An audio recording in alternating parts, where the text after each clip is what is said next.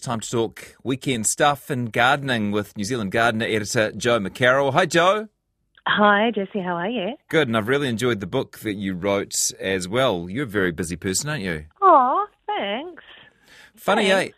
eh? Um, funny that um, the predator-free movement and the conservation movement has sort of entered the world of gardening. Gardeners um, now regard that as part of their patch, and it's something you're thinking about today.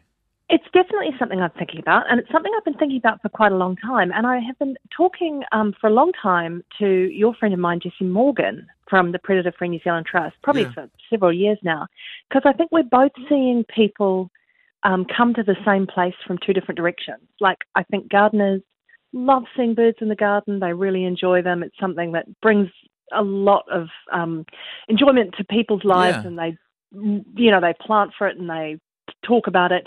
And so they think, oh, well, I'll start controlling predators in order to enjoy these birds that are visiting the garden I've already planted. And then people who are controlling predators think, all these birds are visiting, I better plant to support them. Um, so yeah, we've um, we've It's been also, uh, talking about it a lot. So, sorry, Jo. It's also um, something you can get instant results out of predator control. You plant something and you do have to wait for it to grow, but um, put a rat trap out, and chances are the next morning you'll have a fresh kill. Yeah, well, that's true. Um, but I would say you don't have to wait that long to see results. I mean, if you're planting the right things, you'll see results pretty quickly once you start putting plants in for birds. And if you're doing both, it's an exponential Im- improvement.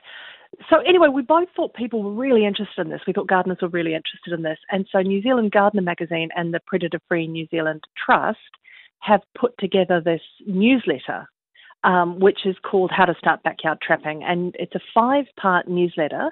And for people who think that might be something they'd like to give a go, I know it's something you're really experienced at yourself, Jesse, but I'm talking more if you're, if that's something you think you, you love the birds, you love seeing them, you'd like to give support them.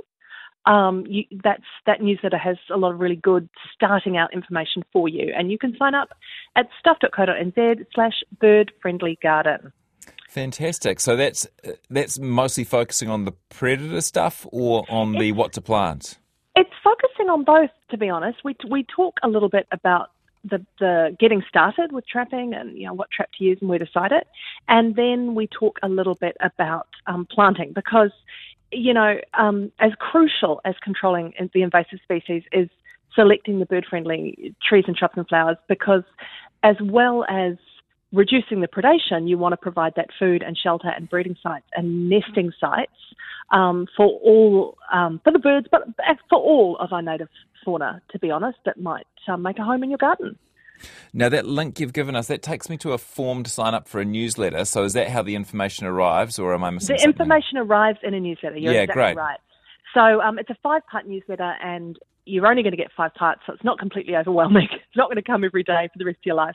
But um, yeah, it, it'll give you the inf- info you need to get started, and hopefully um, that way you can enjoy birds in your garden even more. Yeah, what a great way of uh, disseminating information. And um, you, you've got another newsletter as well. I quite like getting my info via newsletter. It's um, I mean, I still do like sitting down with a magazine, but you're obviously moving with the times and realizing that actually sending someone something they can read on their phone on the bus or um, you know, in, in bite sizes is, is one way to go. Oh yeah, I mean we um different people, different strokes, different folks really. Like if you're someone who likes to consume info on your phone while you're out and about, yeah, I, I want there to be great gardening information for you. So yeah, we at New Zealand Gardener do another weekly e-zine, which is called Get Growing, but that does come every week for the rest of your life. um, any tips for planting? Yeah, look, I would say think about um, planting for diversity. So you want a whole diverse range of native species. And, you know, people always think about trees for birds, and trees are key, but you've also got to think about shrubs and ground covers. Um, there's a range of food that birds and, you know, support that um, birds and native fauna get from plants. And so, you know, it's not just fruit and berries, it's also nuts and pollen and nectar. And you want to offer something over 12 months of the year. There's very, very good information online. I know the Department of Conservation does an excellent guide of what's, you know, flowering or fruiting or providing nectar when. So you can sort of think about supporting birds across the year. I'd also say the key thing that you know birds would ask for if they were able to ask us is to keep it messy. You know, keep uh-huh. let leaf litter build up under your trees, yeah. and that'll support the spiders and moths and beetles that will then bring in those insectivorous birds like the fantails and the silver eye and even grey warblers if you're lucky. Um, you know, leave things like rotting logs for foraging insects and weta. Um, you leave even trees that are you know, perhaps past their best, leave them in situ for kingfisher and morepork. Um, you know, that is the sort of trend of gardening internationally, is that idea of leaving some spaces a bit more wild, those wilderness areas, that idea of no mow. Um, and that is very much going to support native biodiversity more than having a garden that is manicured where there is not a leaf out of place. And, and, something else I've learned from my interviews over the years is that if just because native birds seem to be flocking to certain exotic plants and trees doesn't mean they're necessarily the best sorts of uh, trees for them. Sometimes it's just like candy for them, really. And um, often the best thing you can do is give them the, the natives that they've evolved alongside.